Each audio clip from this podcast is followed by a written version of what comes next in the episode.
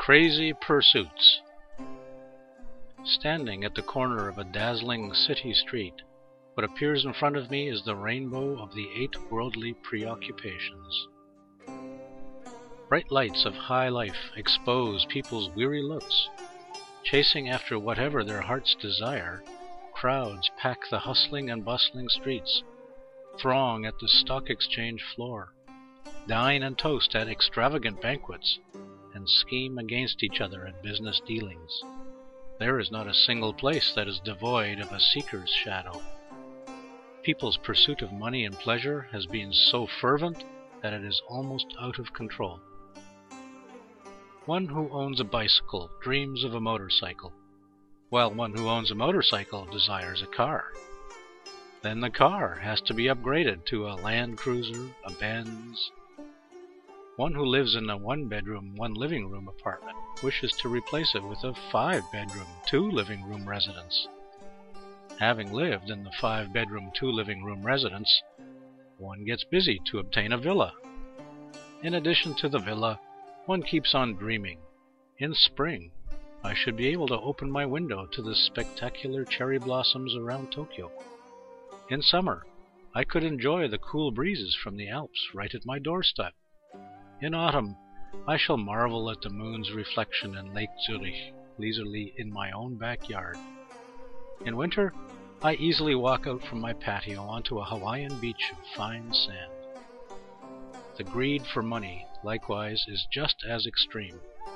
Owning $10,000 makes one want to have a 100,000, and then to a 100 million, and so on. Anyway, the more the better can never be wrong. The directions of pursuit make one dazed, while the goals get harder for one to reach. Yet few have thought through the untoward effects of craving people don't see that they are becoming ensnared in a web of their own spinning. It should be understood that the pit of desire can never be filled and made even.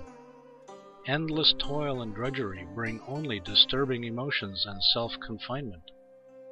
Still, no matter how hard one has strived, how glorious one's life has been, at the end all are but legendary splendors buried under a pile of dirt. The Bible tells the story of how Adam was forced to leave the Garden of Eden after he became desirous. He then had to make a living with hard labor. Eve had to pay the price by going through the pains of childbirth. Hence, sufferings is nobody's fault but one's own. If there were no desire, there would be no suffering.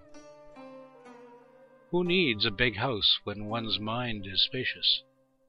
Who needs a lot of money when one is rich in wisdom? Since time immemorial, humans have paid dearly for chasing after pleasure. Isn't it about time that we take lessons from the bitter experiences? Lord Longchen Rabjam, a sage living 600 years ago, clearly saw this affliction of humans. He left us, finding comfort and ease in the nature of mind, hoping that the weary and exhausted souls could find some rest therein. A teaching like this condenses all the wisdom and compassion of sublime masters. We need to think carefully about how not to squander this precious treasure. 1st of March, Year of Renwu. April 13th, 2002. Under a cherry tree with falling flower petals flying around.